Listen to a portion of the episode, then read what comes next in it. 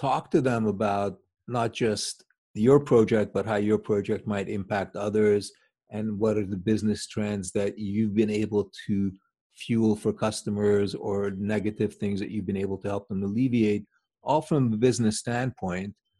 I think you can begin to differentiate yourself because you're not talking product feature, product feature. Welcome to Outside Sales Talk, where we meet with industry experts to learn the strategies and tactics that make them successful. I'm your host, Steve Benson, and I've helped thousands of salespeople all over the world crush their quota. Today, I'll help you crush yours.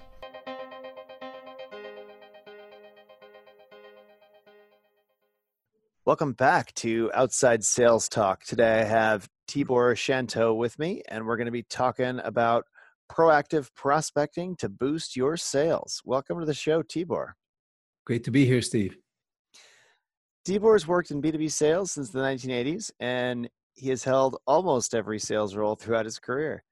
Tibor is the co author of the award winning book Shift Harness the Trigger Events That Turn Prospects into Customers, which I've actually not read all of, but I did skim a couple, a little while back, actually. That, I, that, that, I rarely read things. That one I've read. I should read more, but uh, ranked. Uh, he, he was ranked eighth on the list of the top 30 social salespeople in the world on Forbes in 2014. And uh, he aims to help companies of all sizes to achieve and improve their revenue goals. Um, to jump right into it, uh, Tibor, tell me what are the best ways to research before salespeople reach out to their prospects? Um, I think there's a couple of places. I think the best place to start research is actually in house. Um, that's not to say that the stuff that most salespeople start with, which is learning about the company, I think the current fave is things like personas and things like that. Those are important, but I think that the biggest clues as to where you can win your next deal lie in your previous deals and not just the ones that you've won, but the ones that you've lost and the ones that have gone to no decision. So we use a tool with our clients called the 360 degree deal view, which is aimed to do exactly that. Um, I think the hard part for some salespeople around that, and it's, it's not hard, it's just sort of one is that when they lose, they need to think about how they go back and interview the customer as to why they lost because the customer is now in implementation mode and they're worried that the salesperson is coming back to re- relitigate the sale as opposed to learn a lesson. But if you can get a process and probably involve your marketing or somebody else that's not as threatening to the customer. And then the other is most people want to review the outcomes of deals right away, but it you'll know what you may have done right or wrong, but you're not going to have a clue as to why the customer bought. So one of the things again is go back six, seven months after the fact and ask them what in their workflow has changed, not what how they like their pro how you like how they like your product or how they're using their your product and so on, but how their workflow has changed, and as a result of that workflow, what's been the outcome. And that's the material I look for in terms of research to take to my next conversation because if I can understand what were the specific objectives that the customer set out to achieve, and as a result of achieving those, what were the gains for them, then that's the material of the conversation that I have with my next prospect because they're not interested in talking about my product. They're interested in achieving similar objectives to the other customers. So that's the hard part for a lot of salespeople because inside the building, if you'll allow the expression, you know everything is based around product you know a lot of messages from marketing the executive this that very little emphasis on from the customer's point of view as to what objectives they might be able to fulfill with our product. And so the hard part now is getting out of your building and going out and talking to your customers after the fact as to what's changed what's improved what were some of the shortcomings and so on. And then also going and talking to some people who maybe didn't choose to go with you and just finding out what were some of the specifics that you need to change yeah and then there's all the stuff that most people expect which is you know the stuff you do at the library and all that stuff. Mm-hmm. yeah i think people uh, people definitely undervalue just like having going back and looking to people that you didn't win something from or the, the deal went sideways or it got paused. I mean, half the time you lose it's because they just didn't they they uh, they just didn't do anything right? And so you lost to you know other priorities that had nothing to do with it. They were just too busy.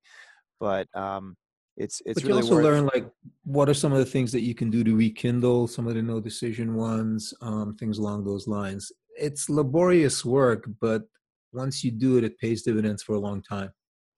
Yeah, well, most things that are worth doing are not easy, right? But yeah, keeping keeping track of where everybody is and being like, oh, I'm going to be in that area of town. I should offer to swing by and you know bring that guy a bring that guy a sandwich uh, around lunchtime if he'll uh, if he'll if he'll chat with me and and uh, and hang out for for a half hour. That's really worth worth people's time, I think. Mm-hmm. Um, well, tell me what what are some common mistakes that salespeople make when they get someone on the phone with them? So one of some basic things that I think are easy to cut out. So I think you know, again, we talk too much about, and it's an innocent thing, but I just sort of laugh when people call up and identify themselves with their full title you know, I'm the Midwest regional salesperson. It's like, really, you know, is that what you're going to do when you interrupt somebody in the middle of their day? Is like, you know, read them your business card. So I think that that's one mistake. And I understand why it is. It's human nature. We're proud. We want to make sure that the person has a sense of who they're talking to. But think about your own experiences when somebody interrupts you in the middle of something important, like your workday. Um, you know, you sort of want them to bottom line it, right? So that's where people, even the people who buy into the first correction, make their second mistake is they bottom line it straight to future benefit, right? Instead of bottom lining it to objectives. What are customers trying to achieve? What are what have previous customers tried to achieve that I was able to successfully help them with?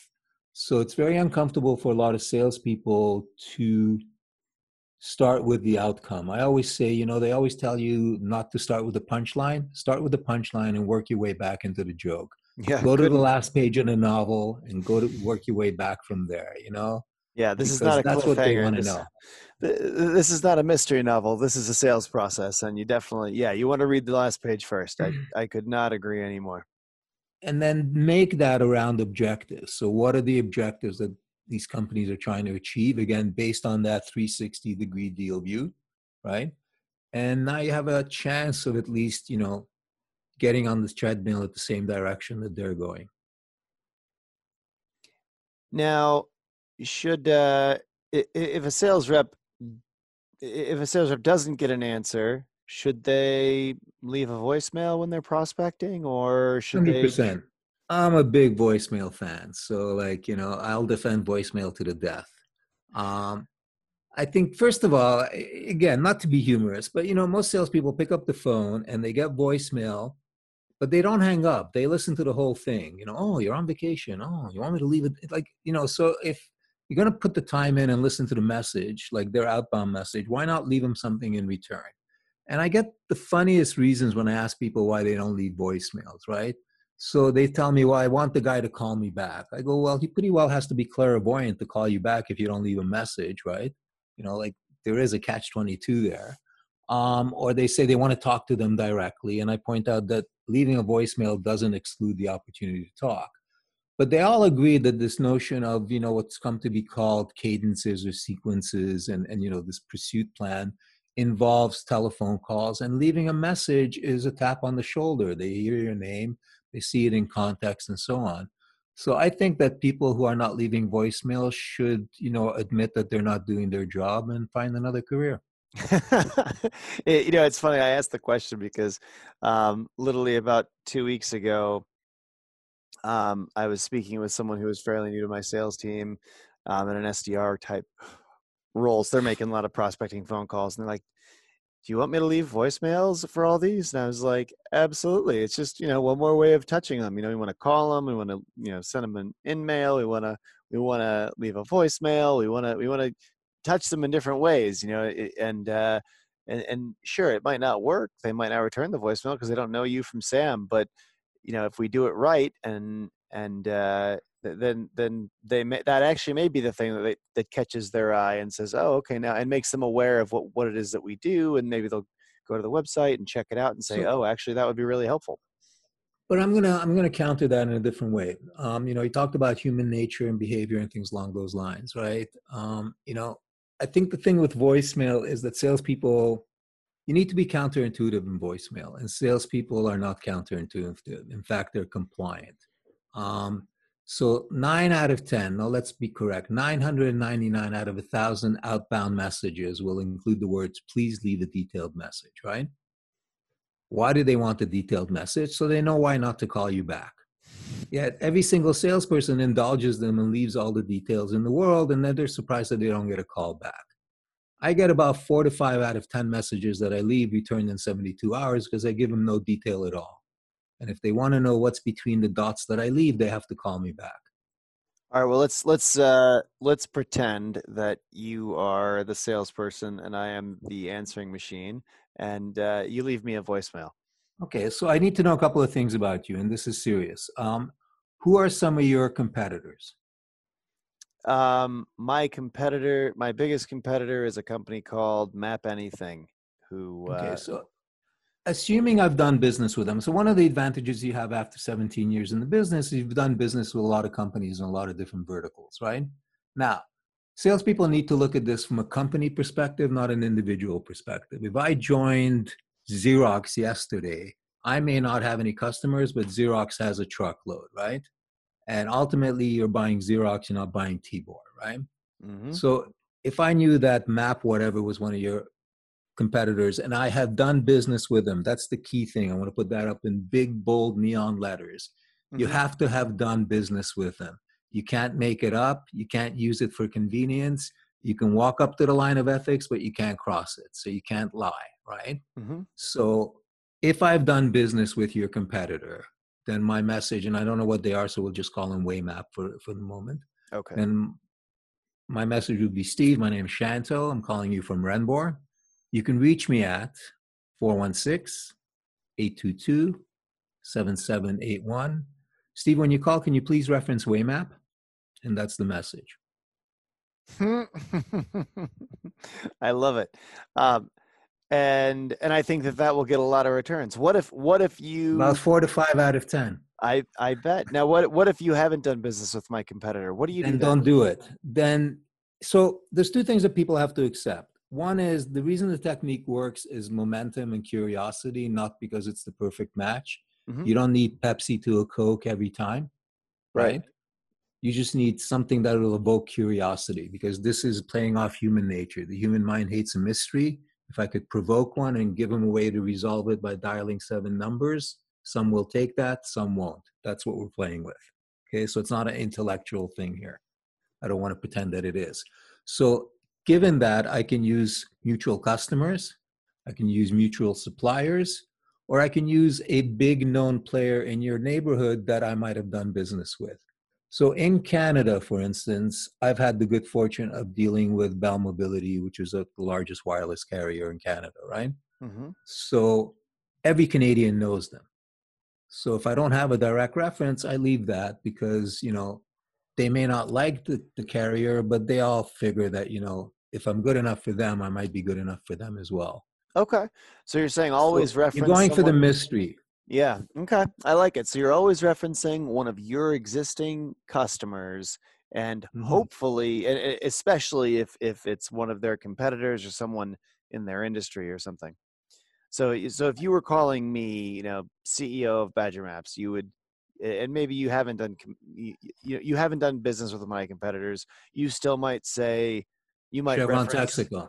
yeah or or or a similar company in my industry like you know salesforce or zoho or something something like that you know if you know if i've worked with sales enablement tools but again i find that if i don't have anything mm-hmm. then I can use a big company. And again, I've had the good fortune, and and you know that's one of the advantages of being old and, and having done this for a while is you know I've got some good logos, right? So, um, but it didn't deter me year one either. So you know you just have to just keep it clean.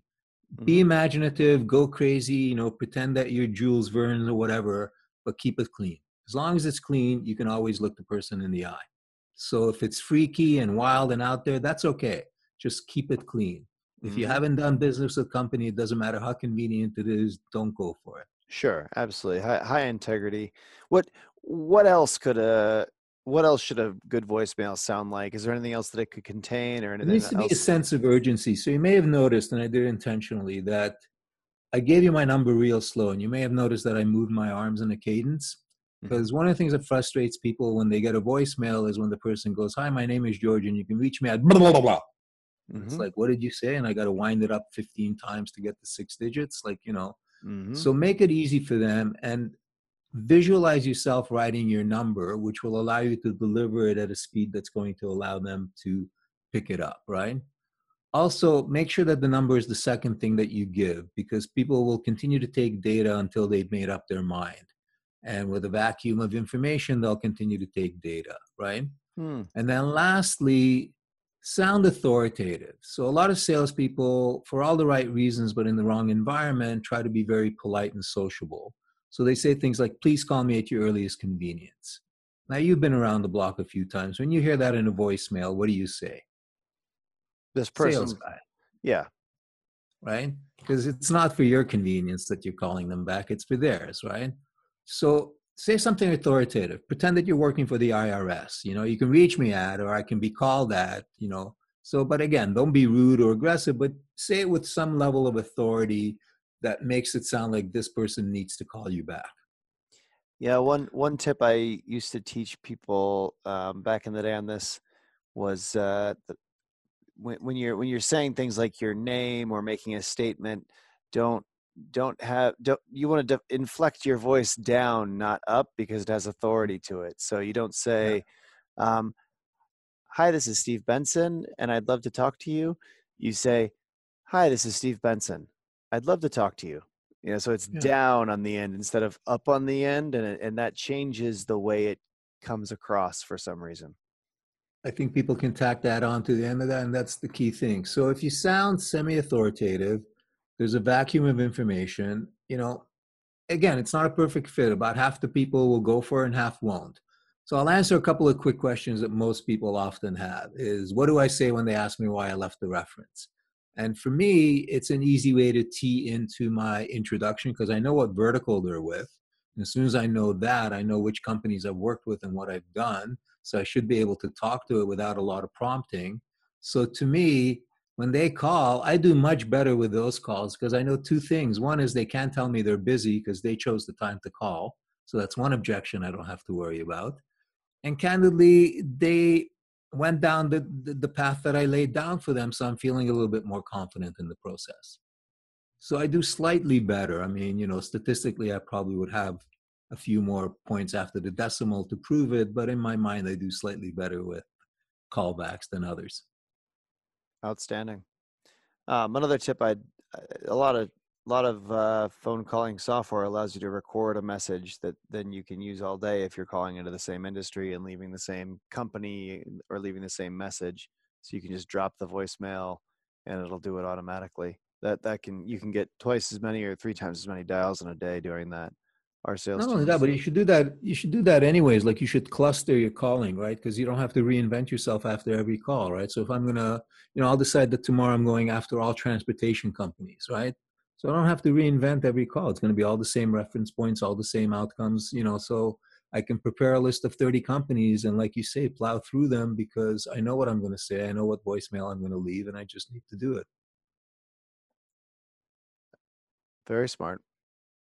Um, so, should sellers aim to get a callback, or are other types of communication like should they shoot for receiving an email? Is that okay? What would you recommend there? Do you leave an email and a phone number, just a phone number? What do you well, do? In terms of pursuing, I, I, give them every opportunity to get back to me. So whether you know, so in phone in my in, in a voicemail, I leave them a phone number, and if I send them an email, I you know clearly I put my phone number in there as well um, in LinkedIn, generally on the third note. You know, so first one I'll invite them. The second one I'll you know thank them for connecting, and you know if there's anything I could do for you. And then on the third one, I'll say, hey, you know, let's make more out of this networking than just a number. You know, are you open to extending this into the real world and comparing notes? Right. So sort of trying to get them out of LinkedIn and into the real world. So on that one, I would leave a number. You know, why not? Um, in your voicemails, would you leave an email? No, but that's just me. I mean, you know, again, like I think there there's some black and whites, and then there's some not. But my theory is is that I'm trying to create a mystery, so I'm not gonna I'm not gonna hide that. And so, in creating a mystery, I want to be in and out as quickly as possible. Anything in addition to that is just gonna take away from the mystery.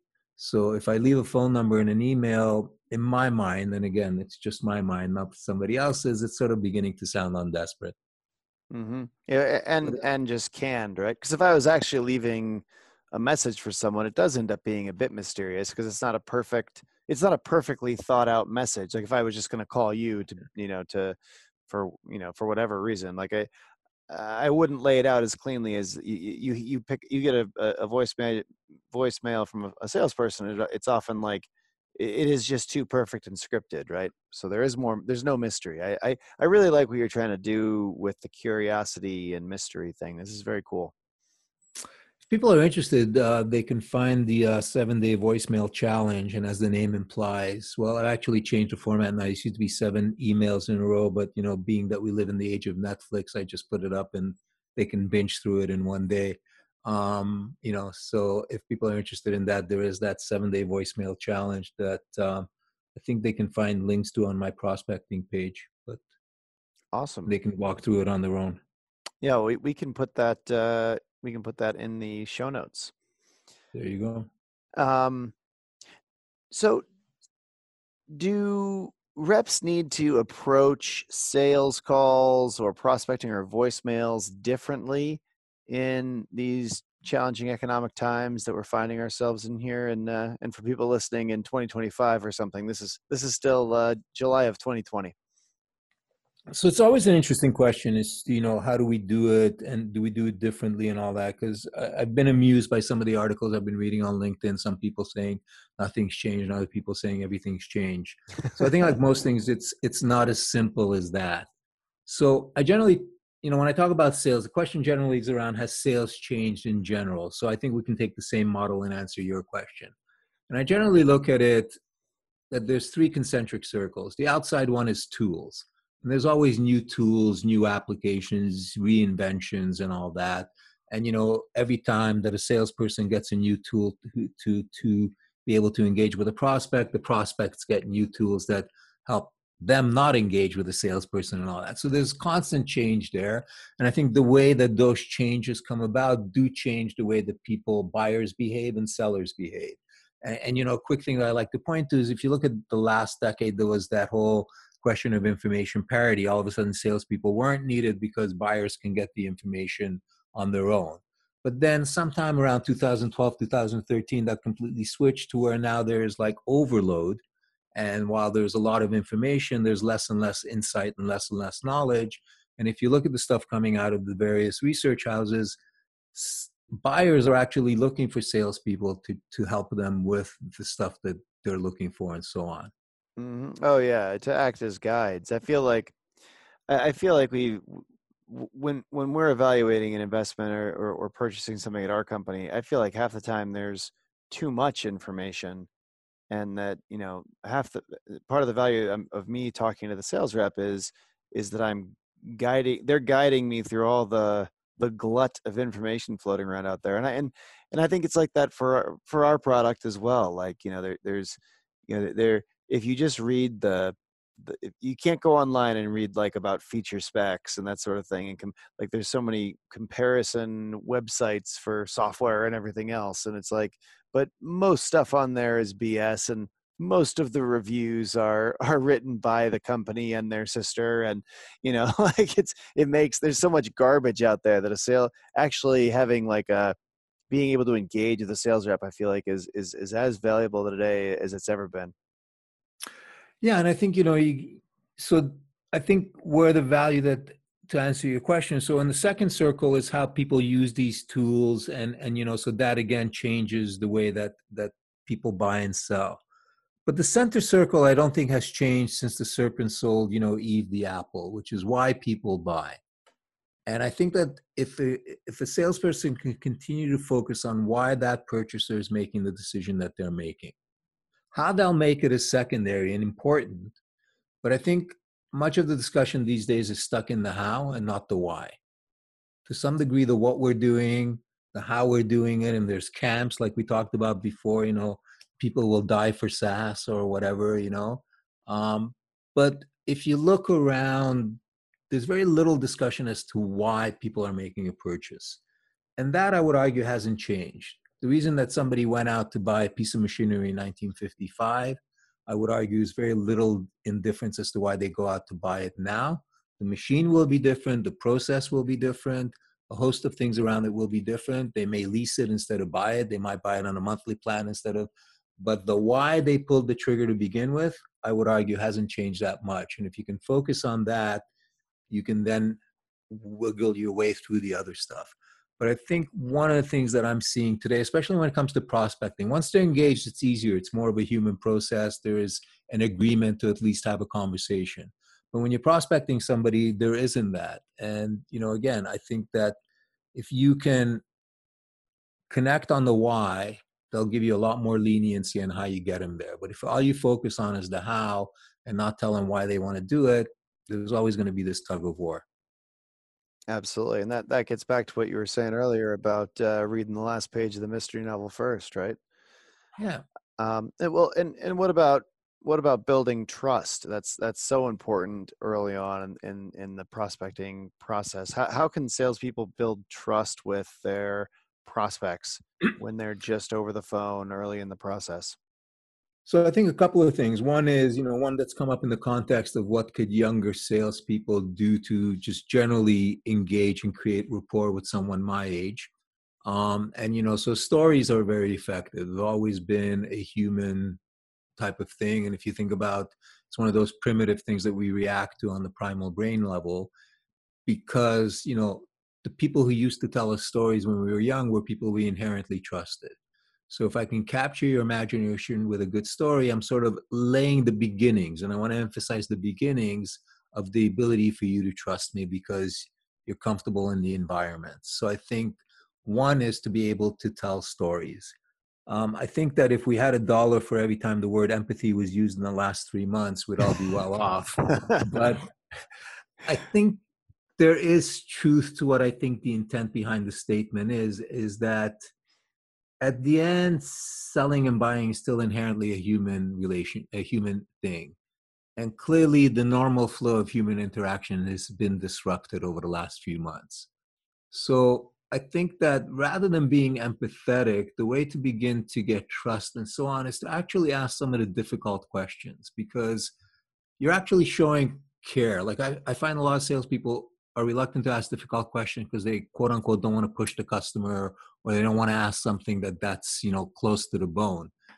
But I know that I'm a businessman. You're a businessman. Sometimes you want somebody to go to the bone and help you figure that out you know, I, I, talk about this. I closed the deal a couple of years ago. It was a one call close, which is unheard of. Like in 17 years, it's the only time I've done it, right? And my wife asked me why I was able to do it. And I literally believe I gave the guy therapy. I asked him questions that he'd been asking himself for years, but has had the luxury of avoiding the answer. But with me in the room, he had to put the answer on the table. And as soon as those sounds came out of his mouth, he knew he had to deal with it. So I think sometimes the way to get trust is to ask the questions that you're most reluctant to ask. Now, can't ask about his wife and you can't ask about her husband and all the good things that we know about. But one of the things that you'll get out of your 360 degree deal view and understanding why you won and lost in the past is what are some of the difficult issues that customers were dealing with that were relieved by virtue of dealing with you. To get to that, you have to ask that difficult question. And if you do it politely and professionally, as we talked about in a different context, ethically, you'd be surprised the kind of answers you get and the kind of catharsis that your prospect will have because they're not able to talk about this. And the oldest cliche in sales, you know, doctors ask us a lot of embarrassing questions and we answer them because we know they're asking it to ultimately help us. So those are some things, stories, and then being direct and asking the difficult questions and not being shy about it. Right. No, that that's that's a there's very powerful advice right there. Um, what what about earlier in the sales cycle? What about at the prospecting phase? What should reps say to build trust when they're just leaving a voicemail or sending an email in order to build that trust? Well, clearly my voicemail technique is not built for trust. So, you know, uh, you know, let, let's put that on the table right away. it's built to get me a call back and then I'll work on the trust part. So my philosophy, right or wrong, but I'm on I'm on here with you now, is that the effort to create any element of trust in voicemail is either going to work against you or it's not going to be worth your while. Okay. If you're using my technique, I'm not talking for other people's techniques.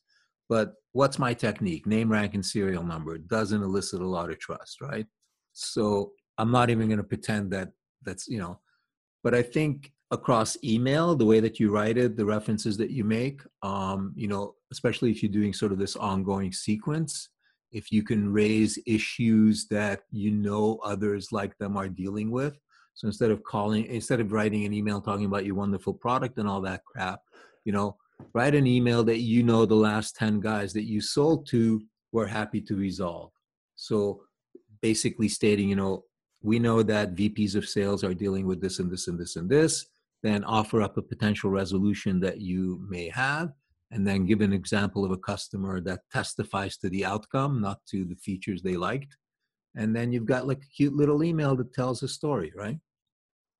In less than 150 words. Well, and that that's a data point right there that you believe that these prospecting emails should be that short. I mean, a 100, 100 150 words is almost nothing. That's a couple sentences. I want a conversation. I don't want you to read a Tolstoy novel. I've gotten emails where I've written the guy back. I said, you know, dude, let me know when the movie's out. You know, like, you know, like these huge emails, like, you know, yeah, didn't realize yeah. there were that many words in the English language. yeah, yeah, it's uh, it's a great point, and I, I feel like, you know, when writing these types of sequenced emails or outreach emails, we want to put so much in them, and and maybe there's some some of your curiosity um, stuff is really important. It would would work better there, and just leading them to the next step uh, in in their discovery process around you would be would be better. But uh, 100 150 words that's literally like four sentences i think so that's that's uh, pretty crisp i like it yeah the only reason i know i was talking to somebody this morning and and the way that i did it with this one company is we did couplets right so we did one and then reinforced it a few days later with the same subject but just with the reline and I picked up the document and combined the two um, the two emails. So each couplet had one of them was 233 words. So I'll take um, the company name out and send it to you. Okay, cool. Yeah, I'd, I'd like to see that. Um, what about what about competitors and differentiation? How how can a salesperson differentiate themselves from their competitors uh, early in the sales cycle at the prospecting phase?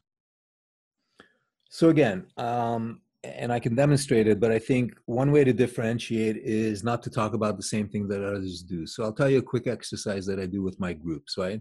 I tell them to picture somebody that they're currently trying to prospect, somebody that they're after, right? I'm a, I'm a hunter by nature, so I talk like that, right?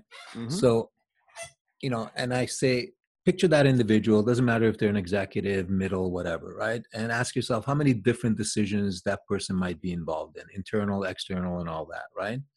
And then ask yourself how many components does each of those projects that they might be involved in have right? Three four five like i would imagine you're rarely a standalone right? Very rarely. So so how many components? And then each of those components has a viable salesperson right?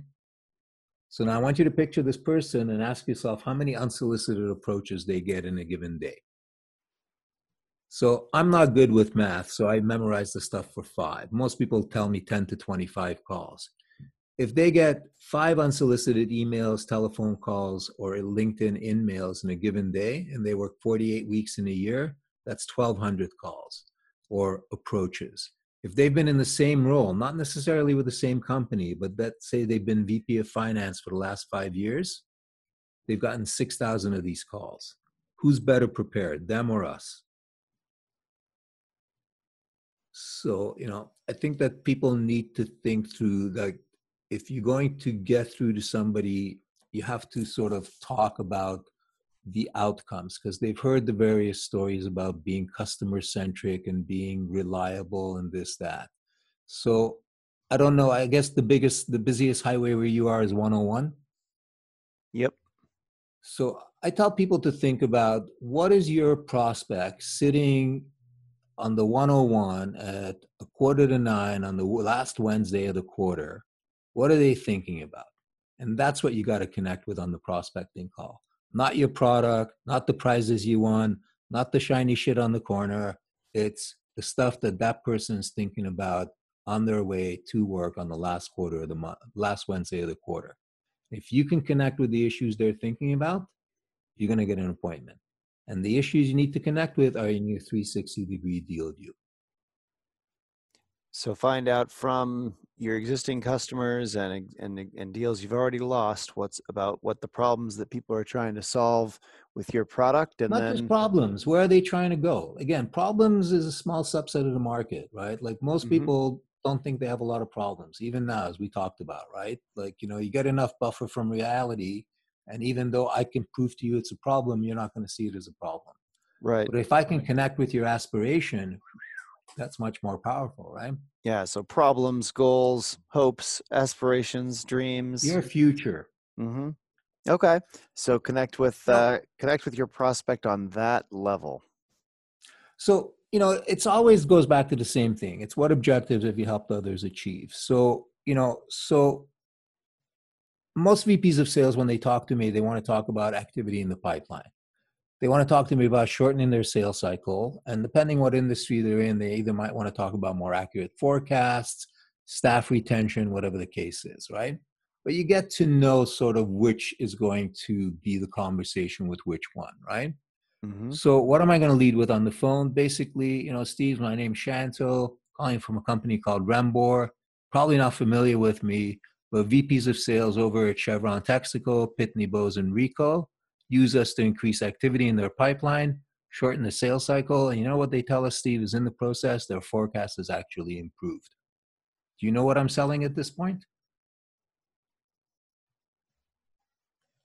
Uh, confidence selling the dream right yeah you're selling confidence in their forecasting abilities selling selling revenue so chances are on the 101 on wednesday or the highway near you wherever you're listening to this those were the things that a VP of sale was probably thinking about.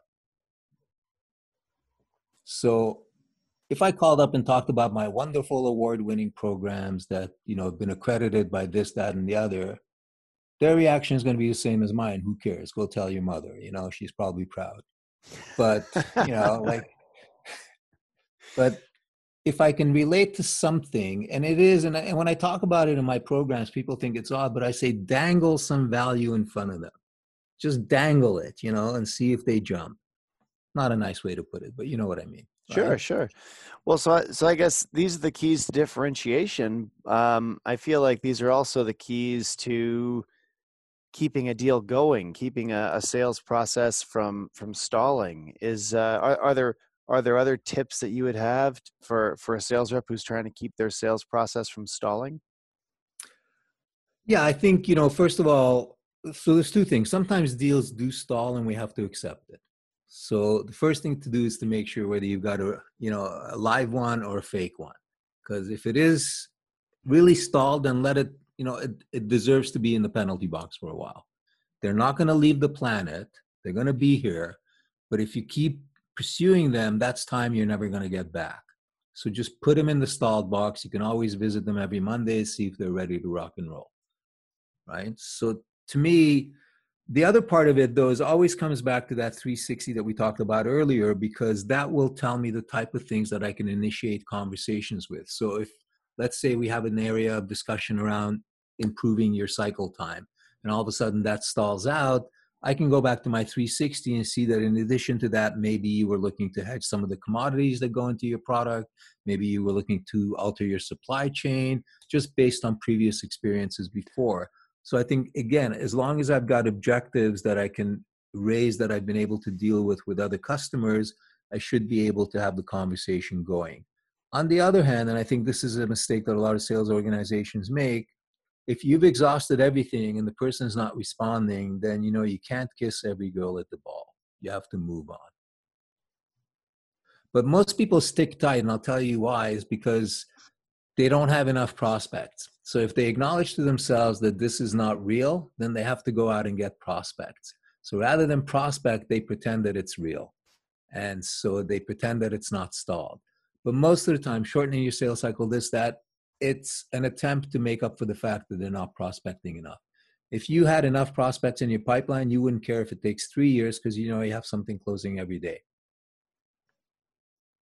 Yeah, that reminds me. Uh, uh, what the first million dollar deal or over a million dollar deal I ever did was uh, it, it, had just been sitting there in the penalty box for I don't know eight months or something. Like it just just sitting there doing nothing, just stalled. You know, I, I'd I'd given him a demo. You know, eight months before and had like a meaningful conversation, had a meaningful set of conversations with him, and then it just kind of stalled out and slid sideways. wasn't a priority, and I was down to calling him like you know calling or emailing, like just touching base with them every like two months. And I called them up. It was kind of near the end of a quarter, and they were like, "Yeah, you know, actually, uh, I did actually want to do this. Um, I, I, I want to do this, you know, in the next two weeks." And it was like, it was good. So I fitted into I fitted into Q two even, and it was just totally out of nowhere. But they had, you know, it had been on their mind the whole time. They just weren't hadn't gotten around to it. So it, having a good cadence on your follow ups is so important but that you know that's the other part of it is that um, you know I was doing some work for a company writing cadences. Um, the name shall remain nameless to protect the innocent, mostly me. Um, and um,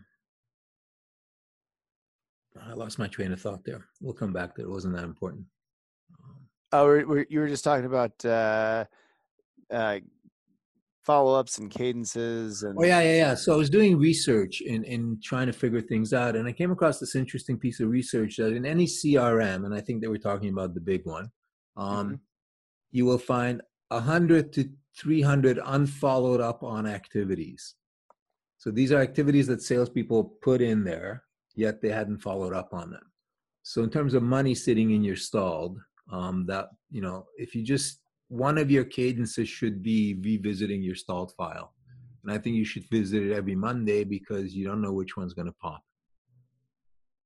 Yeah, one one company I worked at when I was when I was a sales rep, if you hadn't worked uh, an account and I think it was two months, if I think was the rule, they would uh, anyone could go after it. And so I was a pretty new rep on the team, and so you know I, I would just check on a very like you know every couple days i'd be like up oh, what's been more than 60 days? Because after 60 days that you know a, a nice nice deals that other people had been working. If they hadn't been touched in 60 days i was i was able to jump on them because they didn't because uh, i didn't i my the territory they'd assigned me was garbage and like i had i didn't have a lot to do. So i was able to really get get some get some of my early deals you know from just being on the ball with uh with with other people slipping off the ball basically I knew one company they had 14 days to get an order or it was put back into the general pool.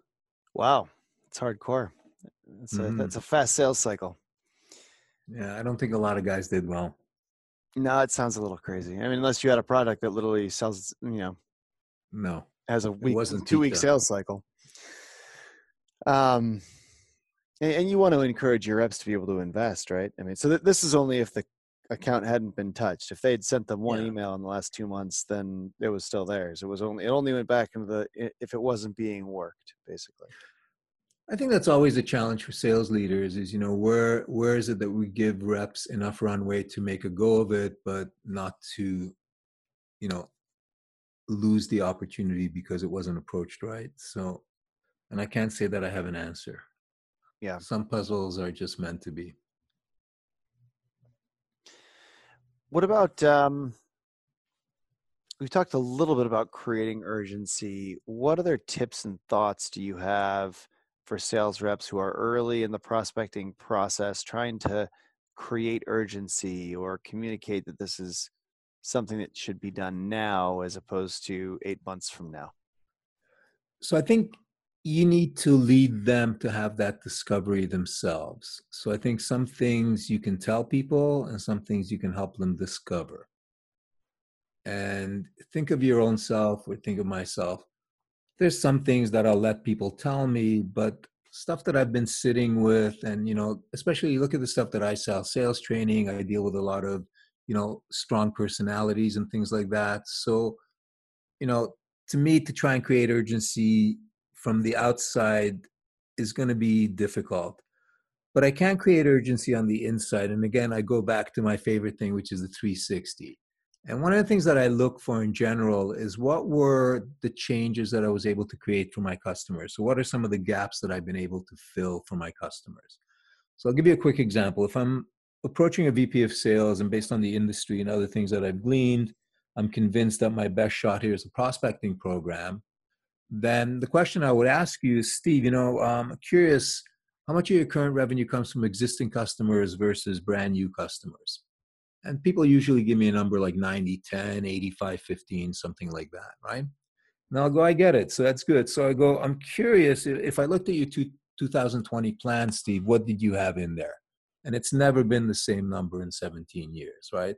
There's always a variance between where they are and what their objectives were right which is what they put in their 2020 plan so where most salespeople make the mistake is as soon as they see that gap, they want to jump into it. Oh, I can help you fill. Ah, that's what we do. That's why you need us.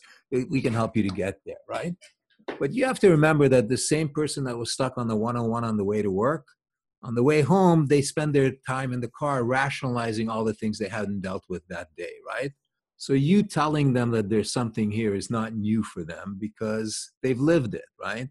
So as soon as that gap comes up, instead of jumping into it, if you want to create urgency, the very next question you have to ask is go, really, Steve, I'm curious, what do you attribute that to?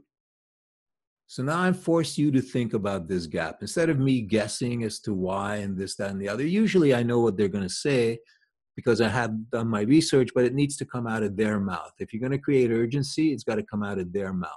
You got to ask those difficult questions that we talked about earlier.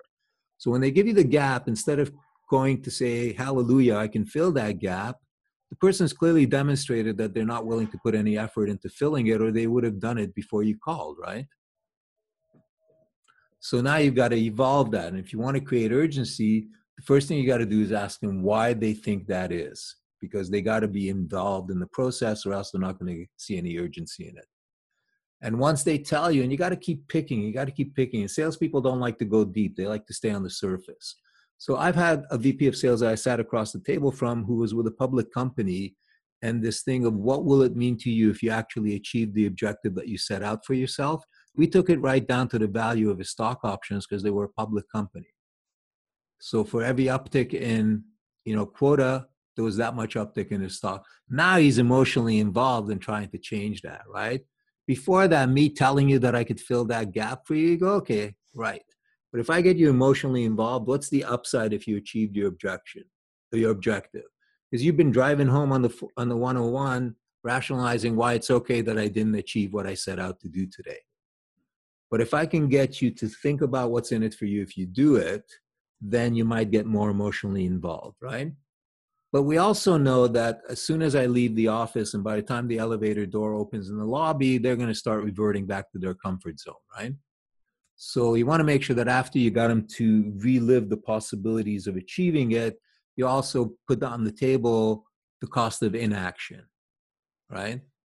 So how long can you sustain this gap between your target and what you're actually de- delivering? And most people are smart, Steve. They know I'm asking them when they're going to get fired, right? You know, so you know then the next thing is you know what's the value so if you're actually able to achieve that thing that you set out for yourself that you haven't actually achieved yet but you pretend that you're a vp of sales um, you know so what would the value of that be right and so they give you a number but then extrapolate that over the life of that being a benefit so if i know their salespeople are on average within four years and my prospecting program is going to give them four years of gain, I'm going to extrapolate that value times four because I want that value to be real. So that's how I create urgency. Yeah, the but better it's going to come from them. Mm-hmm. Yeah, you you the, you have to show your benefits and your value, and then they have to decide what it means for them. And the better you can connect your value and the benefits that your prospect will will attain or get or achieve or uh, conversely the if you can connect the value and benefits that your prospect will i'll phrase it differently um, you know humorously i say it's like a game of jeopardy You play Jeopardy? Do you ever watch the TV show Jeopardy? Sure. How do you make money on Jeopardy? Answering correct questions. No, you ask the right questions. They give you the answer. You have to ask the right question. Uh, The 360 degree deal view will give you the answer. You now just have to come up with the question that gets you that answer. So, no, it's not features benefit that I lead with. It's the answer that I need from them to be able to lay my product on the table. And that's why I say it has to come from their mouth, not mine. If I put the issue on the table, it's my issue. They don't have to own it. But as soon as he tells me that there's a gap between what he committed to his president that he's going to deliver versus his sorry ass when he's not delivering it, that's what I want to play off. Yeah, make make it make it uh, about what they're going to get personally or professionally. I, I loved how you connected the stock options and what how it would affect him, the the VP of sales, to uh, to what you were doing. That was so cool. Um, so what about objections? How can sales reps avoid or minimize objections while they're prospecting? Stay in bed. Um, but if you're going to prospect, you're going to deal with it. You know, like it's like it's like asking how do I avoid getting wet when I'm swimming. I mean, you know, I don't know, put on a wetsuit, but you're still going to get wet, right? Maybe I should ask how do you how how can sales reps deal with uh, objections when they're prospecting? What are some strategies they could use? Like little children. No. Um. So first of all, you know, I do this thing in my programs where they freak out over these objections. So, and it's based on stats that I got from various sources. I can share them with you, but when you look at the average close rate for a sales approved lead or marketing qualified lead, depending on the sources, the number ranges anywhere from 5% to 22%, right? Mm-hmm. Depending on the industry, what you're selling, so forth and so on. Yeah. So the stat that I use is 16.41. It's based on a number from Marketing Sherpa, right? So that's across B2B. So it includes people who are selling nuts and bolts and people who are selling quite complex systems, right? So the average person who goes through my prospecting program or similar good programs, there's a lot of good ones out there, right? If you take a look at their connect or conversation to appointment ratio, right? It's roughly about 14%, right? Now, if you take a look at the inverse number, 16.41 close ratio equals an 83.59% rejection rate, right? Mm-hmm. And a 14% conversion rate on appointments equals an 86% rejection rate. So why do we freak out over 86%, but we seem to be wanting to go on every appointment we get when our rejection potential is probably about 83.59%? So I think this rejection, I think it's real. I mean, again, it's part of that primitive thing. You know, if you were rejected when we were on the savannah five million years ago, it was certain death. So rejection, feeling of pain, and all that is real. There's a lot of reading that you could do that there is a physical element to rejection.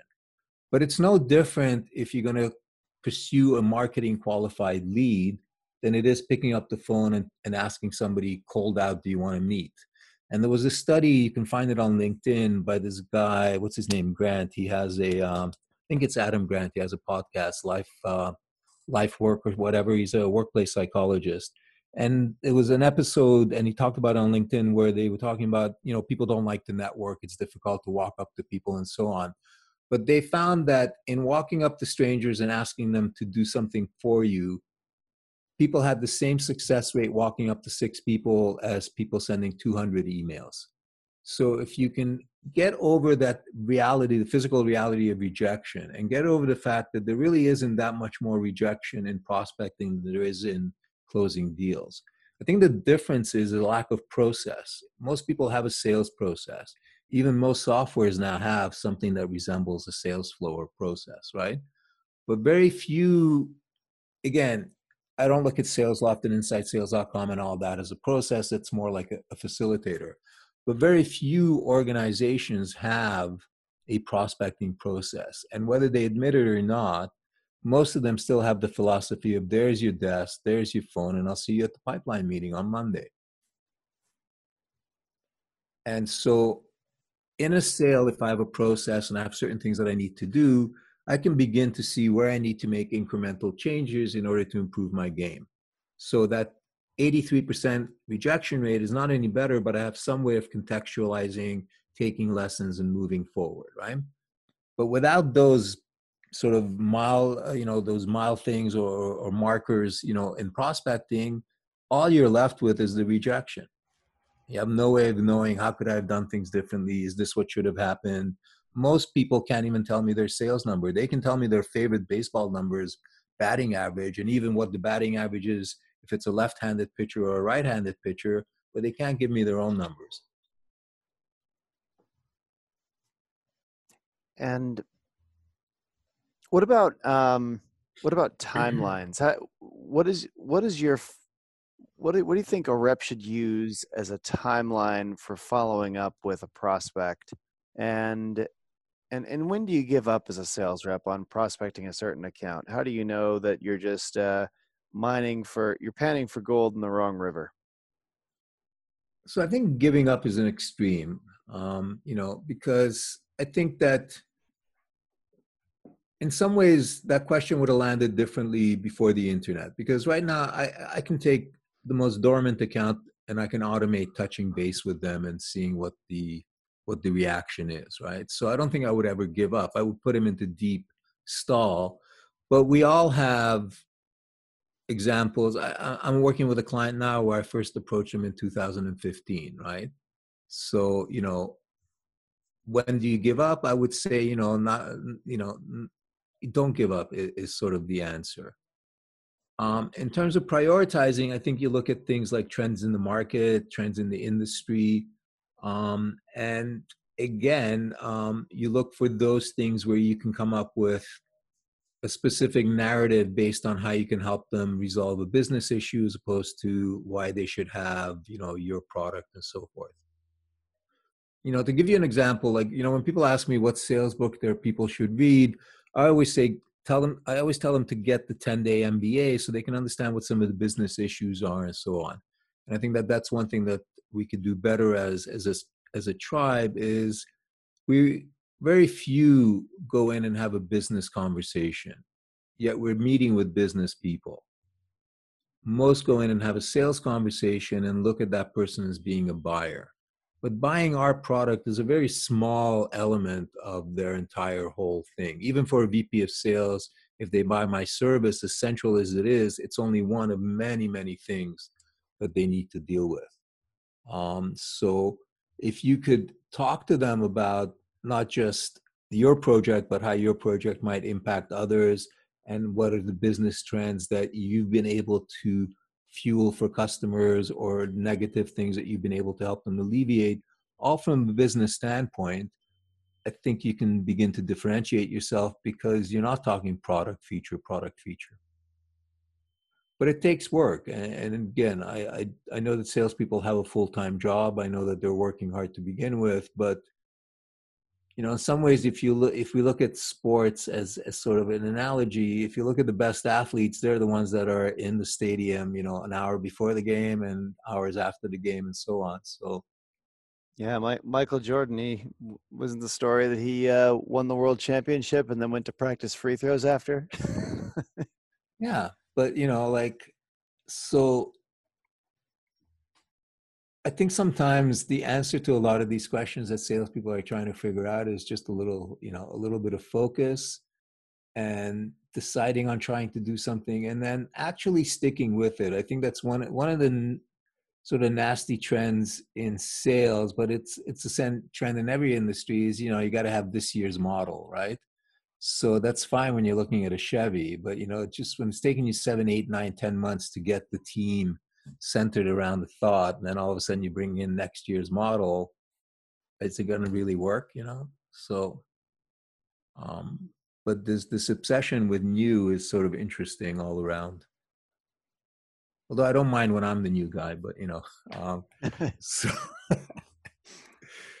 what about uh, what what about sales cycle duration? What do you think uh, what do you recommend to companies that you're working with to that they if if the problem is that their sales cycles are too long how can how can a salesperson or how can a sales organization shorten their sales cycles So I think a couple of steps. First of all, I think what they should strive for is optimizing their sales cycle, not shortening it. Because when you go for shortening the sales cycle, you get it in your mind that you got to keep shortening it. But if if the optimum sales cycle for you is eight weeks and you try to go to six, you're going to end up doing shortcuts that are actually going to extend your cycle as opposed to keep it down. So I think the discussion should be about optimizing the sales cycle. The other is that different people on your team are going to have different skill sets. So I have a friend in the States who does exactly what I do, but he comes out of the old traditional Xerox sales and all that. So you put him in front of an executive, and 80% of those people he'll close, but he can't prospect for his life. So his sales cycle is going to be different in nature than mine. So I think, again, going for this absolute thing is not a smart thing. So I think you bell curve it for the salespeople individually and you bell curve it for the team. And then as a manager, you try and coach to the optimum as opposed to continuing to try and short it. Because I truly believe that the issue they're trying to solve is a lack of prospects as opposed to shortening the sales cycle. So they get to like mid quarter and they see that they're a little bit short. And so, how can we get these guys in this quarter? And you've heard VPs have that discussion, and it's sort of frightening what they end up resorting to to do that. Mm-hmm. But would they, if, if, if their average close ratio for their team, so not individual, but their team close ratio was four to one, and they had 61 prospects in their pipeline, would they really care how fast it closes as long as they know that six to one was consistent? Because it's all, even if it closed five years from now, as long as one closes every day, that's what counts. What they're worried about is there's not enough in there. I got to get this in before the end of the quarter, or else I'm really going to miss my number. Mm-hmm. And then they, what they do is they shortcut next quarter.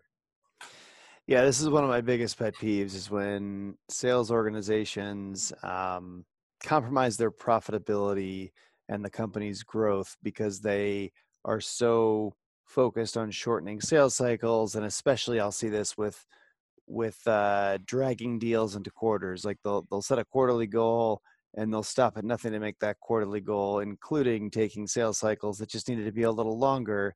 But they'll you know they'll cut the sales cycle short, give the product away for a you know 40% discount and drag it into this quarter unnaturally.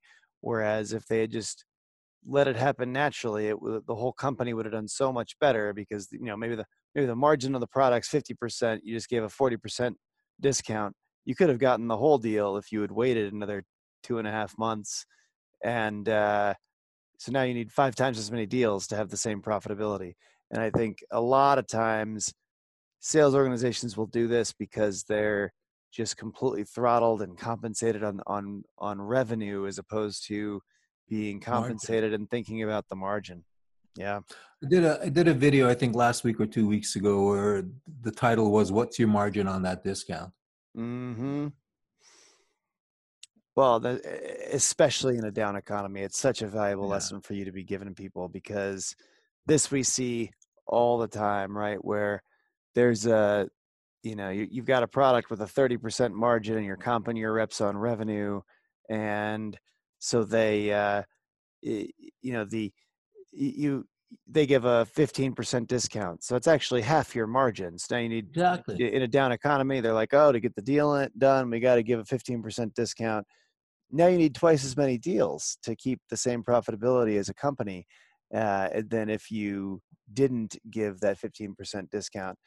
Uh, and and the rep, but the rep's not taking, not losing half of their half of their um, paycheck, no. half their comp. They're they're only losing fifteen percent because they are comped on revenue. This is a this is a, one of the key mistakes I see sales organizations making all the time. Like they're they comp their reps on on on uh, revenue, but in a down economy, maybe they should be thinking about comping their reps and shifting the, the, the compensation plan to being comped on margin because then they'll they'll actually end up uh, you pay the reps the same amount, but you really incentivize not to give away the margin. I worked with one company that had an interesting, you know, I think it was a head game they played with their salespeople, and a good one. Not the other games they played weren't, but this was good. What they told their people is you can discount one deal a year, and you have to come and tell us why you want to discount it. And people were reluctant to pull the trigger because what if I pull it in February and I get a real dog in like October, right? Mm-hmm. So what they found is that these requests didn't come till like you know November, December, and that the salespeople struggle through to sell the deals at full value because they only had one kick at the can and they didn't want to use it early. it's it's pretty ingenious. Well, and it teaches them not to do it. I mean, it's the especially it depends on your industry obviously. I mean some industries are you know highly competitive highly commoditized and and there's negotiations in every in every deal. I mean in in other industries it's like well we have a pretty unique value proposition. Every customer that uses us gets a ton more valuable value than they're paying and this is you know my whole career has been in software so certainly you know this applies to a lot of software companies where it's like well you're getting 10 times the value that you're paying for this so the 20% discount isn't isn't what's making the determination whether you get this or not. What's really going on here? Do you not think you're going to get 10 times the value out of this or you know or do you think this maybe won't work or do you really just not have the money or you know what, what's what's actually going on? But that's um, most most or sales organizations use discounting inappropriately i think yeah. Um, what I find interesting, I mean, I get it, uh, you know, because I've carried a bag, but just, you know, sitting looking at, at, at the tribe from the vantage point that I have is that they actually build it into their systems. You know, it used to be that you used to have to go and talk to your manager to get a discount, but now I've seen companies that build it into the system. So this is what we want. This is the discount. It's like, dude, work for it a little bit, you know, like. Yeah. Well, it, I would encourage every sales manager right now in a down economy to to think about am I I've always comped my reps on on revenue. Is now the time to look at comping them on margin because our margins are getting squeezed everywhere by every every procurement department in the country. well, the next interesting. Yeah, oh for sure. Well, the the next section is sales in 60 seconds. So quick questions, quick answers. So okay. first first quick question. What in your opinion is the most important part of the sales process and why? prospecting because it all starts there. If you don't start it, you can't finish it. I tell managers, ask them what they opened, not what they closed. Yep, couldn't agree more. What should salespeople include in every voicemail? Very little. go cryptic, man. Name, rank, and serial number. Leave them your phone, your name, your phone number, and a competitor that you've indeed dealt with that would raise their curiosity what's the biggest mistake people make when they're prospecting? I think assuming that everybody is as enamored with their product as they are, um, because most people, again, they look at the outcomes. So, you know, talk about that, and they don't care whether that comes in, you know, on a donkey or a computer thing, as long as it delivers the outcome that they want. What's your favorite sales book or resource? The 10 Day MBA. And do you have a sales productivity hack that you'd like to share? I don't know if I call it a sales productivity hack, but you know, I like to, you know, I was talking to somebody that one of the things that I did when I started this business is I put a resume up on all the job boards. At that time, Monster was the big one. I know Indeed and Zip are the big ones now but I have one on, on Indeed as well. Um, and the reason being that as soon as you put a resume up on a job board, it allows you to create an agent or a search. And so I create a search for salespeople. And every time a job for a salesperson is posted, I get an email and they get a phone call as to what are you going to do to make sure this person ramps up as quickly as possible. So I get gigs like that because, you know, I get them at the right time. Yeah, I used to use job boards too at one sale one one company I was at, I could uh, if people were hiring for a certain um, type of of role, I, I, I knew that it was there was a good chance that they had a problem that we could solve, and so I was uh, I, I, I had like all these alerts set up for for people that would be that were for companies that would hire for a certain role. Mm-hmm. Um, yeah. Sometimes low tech still works, you know.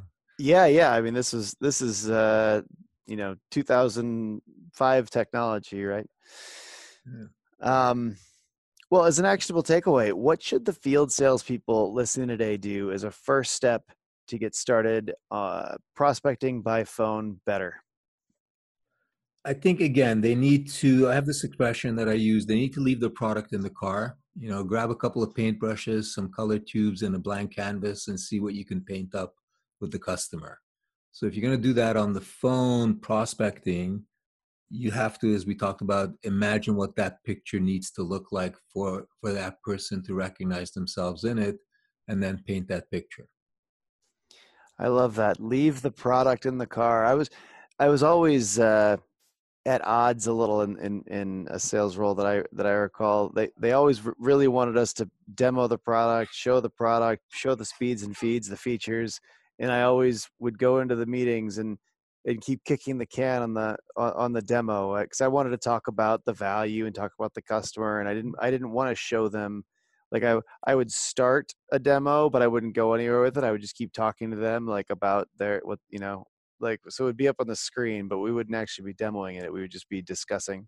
I, I i'll do the same thing with slides sometimes like i'll bring a deck i'll put it up on the screen and then we won't really go through them oh, demo is a four letter word you know? Uh, i was invited to bid on this rf rfp for this organization and they said that i have to come in and do a powerpoint. I said i don't do powerpoints you know it's not part of my thing. I love building them for other people but to use them i you know um, so they said, no, if you're going to bid, if you're going to respond to the RFP, you have to do a PowerPoint. So I was, what am I going to do? So I took all my questions and I put them on each slide. So they got their PowerPoint. I followed the rules. I put my questions up on the slides. Right? Genius. So didn't get the gig, but I got bonus points. You know? Yeah, so, their their procurement department hated you, but yeah, there were no slides. There were just questions. Um, so, uh, so I'm going to attempt to summarize uh, every, all the things you've taught us today, which are obviously broad and varied. Mm. So, start your prospecting research in house by working to understand your past deals. And what I mean by that is, um, or what Tibor means by that is interview customers who bought but didn't buy, and then after six months, ask customers who bought how their workflow has changed and what they've gained so that you can use this information when you're doing your prospecting. For voicemails, always leave a voicemail with just the right amount of info so that your prospects are left curious and will call you back. Tibor suggests referencing a competitor to pique your prospect's interest. Say your phone number slowly and mention it right after your name so your prospect actually writes it down because they haven't decided yet if they're going to uh, if if this is an, a, a, number they need or not. So they, they'll they'll have already captured it by the time they're making that decision. It makes things a little easier. You want to sound a little bit authoritative, but not to the point where it's rude. So you want to you want to thread that needle salespeople need to focus on why people buy. Connect on the why with your prospects, and it will help guide your conversations.